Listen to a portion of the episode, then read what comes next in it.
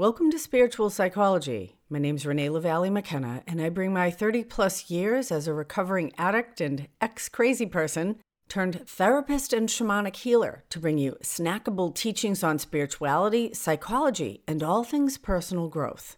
And today I want to talk about the dark side of people pleasing.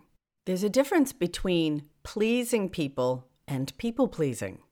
From a healthy perspective, our willingness and ability to be aware of other people's feelings, desires, needs, and goals can be an important part of any relationship.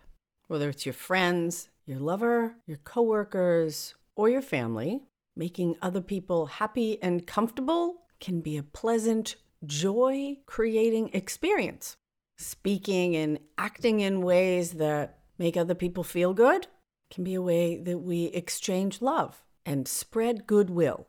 We might please people or create pleasure for them through compliments or kind words, through giving gifts, large or small. Bringing someone a cup of coffee in bed could be a gift. Acts of service, where we might go out of our way to do something for someone we care about. Our willingness to extend ourself our time, our energy, our resources for another person can be a pleasing experience for everyone involved. If it's done unconditionally and from a place of honesty and integrity, we can please people sexually by being attuned to their particular erotic preferences. We can please people physically by creating or providing delicious, nutritious food for them, or by learning and kind of meeting people's particular sensory preferences for beauty, for how things smell, and how we might interact or care for their body through hugging or massage or warm and kind touch. I love to have positive interactions with people and to make them feel good, even strangers. If I see someone who looks particularly great in what they're wearing in the coffee shop, I try to tell them, You're rocking that dress today. Your hair looks amazing. Or, you have a fabulous voice. I was in a smoothie shop the other day with my teens, and the woman at the counter had this amazing Jamaican accent, like a vat of sweet, warm cream. Not just the accent, but even where the language comes from is like deep in her chest. I talk out my nose. and I kind of gushed on her about her amazing voice and she called her husband over, and we had a really nice exchange about beautiful accents. And the couple, good at customer service, said some pleasing things to me as well. The husband called me lovely lady, and we shared a very pleasant or pleasing exchange. I left smiling, and they were smiling when I walked out. So, the desire to please others is a way to share and exchange positive energy. But for a lot of people, myself included, people pleasing has a dark side. And maybe we call the healthy, constructive aspects of it pleasing people, which generally has no other motive than spreading goodwill. And people pleasing is the subtle or not so subtle shadow side of making nice. People pleasing is doing or saying things that we think other people want to hear that are actually not connected with what's true for us.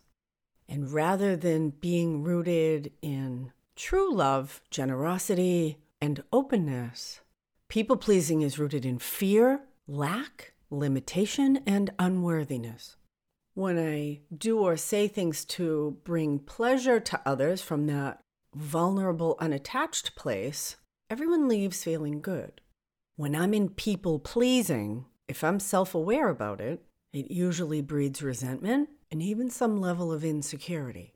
Early in my life, I was a natural people pleaser. There was no introspection or room for honest feedback in my family. And I learned early that if I told my mother what she wanted to hear, then things would be smooth. And if I told the truth, particularly if it was difficult or uncomfortable, there would be big problems. And so the message was if I give people what they want from me, then I will be cared for. And anything about myself that makes other people uncomfortable Well, you better just put that shit away because people don't want to hear it. And they'll reject you, and they'll shame you, and they'll tell you you're bad or crazy. Now, that's not my experience today, but that was what I internalized as a kid. And people pleasing is certainly reinforced throughout our culture. Throughout early life, children are rewarded for being compliant, for doing what mommy and daddy want, for figuring out what the teacher wants from them. And if we give the teacher what we want, we get an A. And the same happens in sports, in churches, in social and peer groups. Now, being able to adapt to the many different dynamics and kind of mini cultures, any group of people could be seen as a little culture, is a life skill that we need to develop as humans. Being able to get along with others often requires us to adapt and modify our own wants, needs, and desires to kind of fit in with the larger system so that everything can flow smoothly. The old idea of when in Rome, do as the Romans do. And it could be understood as a basic human need to be part of a tribe, a group, a family, or a community. But when that comes at the expense of our own authentic self, and we need to cut off or disown aspects of who we really are or our own deepest truth, then that's when it becomes destructive and pathological. Because our work here is to be ourself. We are individual units of consciousness in a larger consciousness system, and our work, what we offer and bring to any situation, optimally is our truth. Now, how we bring that truth and when we bring that truth in an effective, helpful way is a skill set most of us need a lot of work with. But when we lie or withhold the truth, even emotionally, or pretend we're something that we're not, then we're usually manipulating and controlling from a place of self centered fear, which is subtly destructive rather than bringing who we really are which is always constructive. There's a principle I stand on, which is the highest good for one is the highest good for everyone involved. And the highest good is not always comfortable in the short run, but the highest good is generally better in the long run. So, my first relationship was long and intense for my age. I dated this guy from the age of 14 to 20.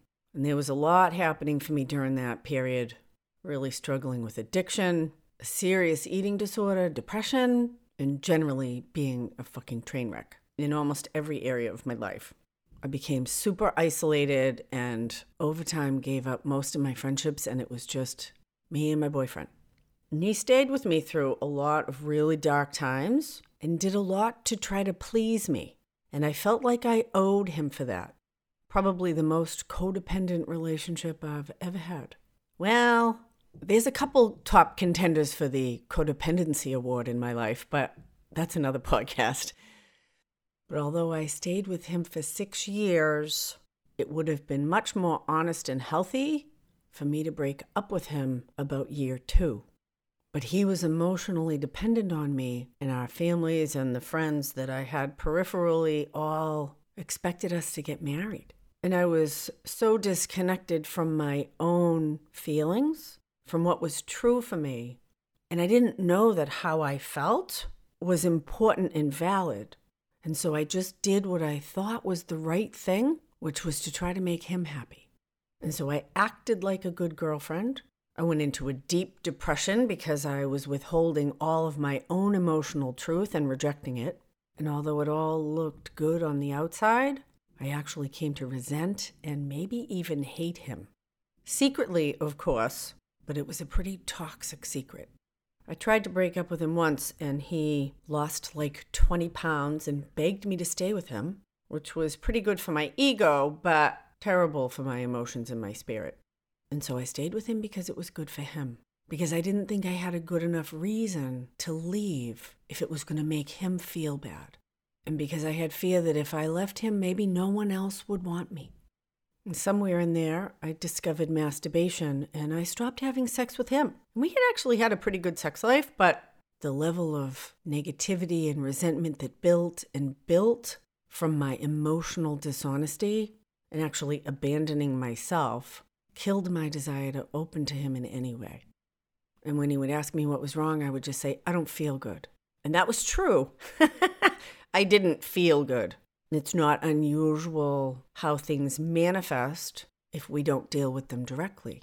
And spiritual and emotional issues will absolutely come out as physical ailments if we don't have the courage, the resources, or the awareness to be honest.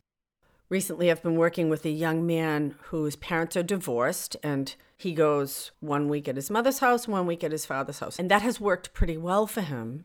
But he just turned 18 and graduated from high school, and we began to talk about how long he was going to continue to act as a dependent child, going back and forth between the parents' houses. And he actually prefers to live at his father's house, but he was afraid to tell his mother because he didn't want to hurt her feelings. We had a lot of talk about including what he wanted. And he came up with a whole list of physical, practical reasons why it would be better if he was going to talk to her about why he should live with his father.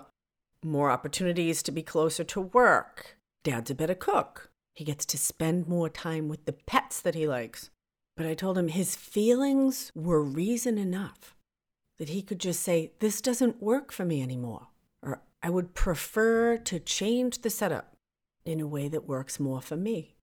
That was a revelation for him because up until this point in his life, his own wants and preferences, how he felt about stuff, has not been included in the conversation. And his parents are good people, but he's become so adept at being compliant, he really hasn't developed his own awareness of what he wants. And he said to me, wow. So if I want to be happy in life and the choices that I make create my reality, if I make those choices based on what other people want, it might make other people happy. But if I want to be happy, I actually have to know how I feel so I can make choices based on myself. Otherwise, I'm never going to be happy. I'll just make other people happy. And that's the essence of people pleasing that it separates us from our own authentic self. And it's often rooted in the belief that who we really are is unlovable, unacceptable, or not good enough. And that the only way we'll get our needs met is by trying to be what other people want. And this is a terrible, tragic lie. And it creates tremendous suffering and dysfunction, both within ourselves, in our relationships, and in our family and community structures, and it reinforces the fear that we are unlovable. Because if we don't actually reveal our authentic self, as quirky and funky as it might be, then that authentic self can never be loved. And we create a mask, a socially acceptable version of ourselves that we share with other people or show to them. And that's what they respond to. And we know deep in our hearts that the part of us they think they love is a fake. Now, the fear is if they really knew me, they wouldn't love me. But I'm reinforcing that terrible idea within myself because I'm rejecting my own truth. And I expect others to do the same. And as difficult as it is to tell the truth emotionally, physically, sexually, professionally, familially, we are all connected. And the highest good for me is the highest good for everyone involved.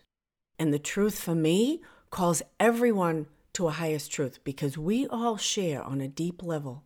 Now, again, how we tell the truth, when we tell the truth, that's a skill set. And I often need to do a lot of back end work to be able to show up in an authentic way that's productive and helpful.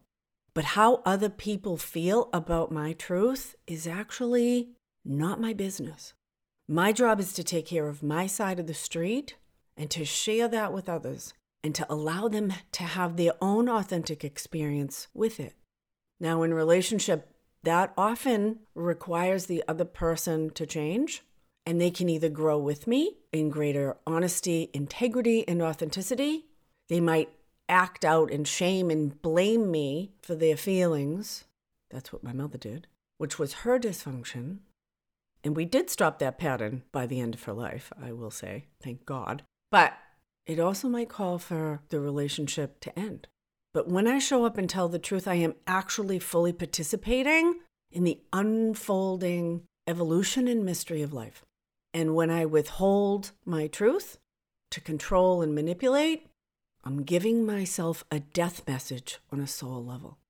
Now, that might sound dramatic, but having been suicidal more than once because I felt hopeless, the life force has only returned to me by discovering what was actually true within myself and bringing it out and letting it create positive change in my life. And my truth is, I like to please people, and I like it when people please me. But to the best of my ability, I don't people please anymore. I did a podcast on emotional honesty, number 12, if you're interested in diving a little deeper into that. And I encourage you to consider where you might be people pleasing in your life, if it actually serves you, and what would you need to do or change to be more authentic in those areas or relationships. Thank you so much for listening. My book, Allies and Demons, is available on Audible, including the 15 basic practices or inner journeys of spiritual psychology. So you can do this work at home. You can also find a link for a free download of the first chapter in written form in the show notes. Thanks as always to my supporters on Patreon. And shoot me an email if you want to find out more about how spiritual psychology might be helpful in your life. Info at reneemckenna.com. Blessings on your path until we meet again. This is Renee LaValle McKenna for Spiritual Psychology.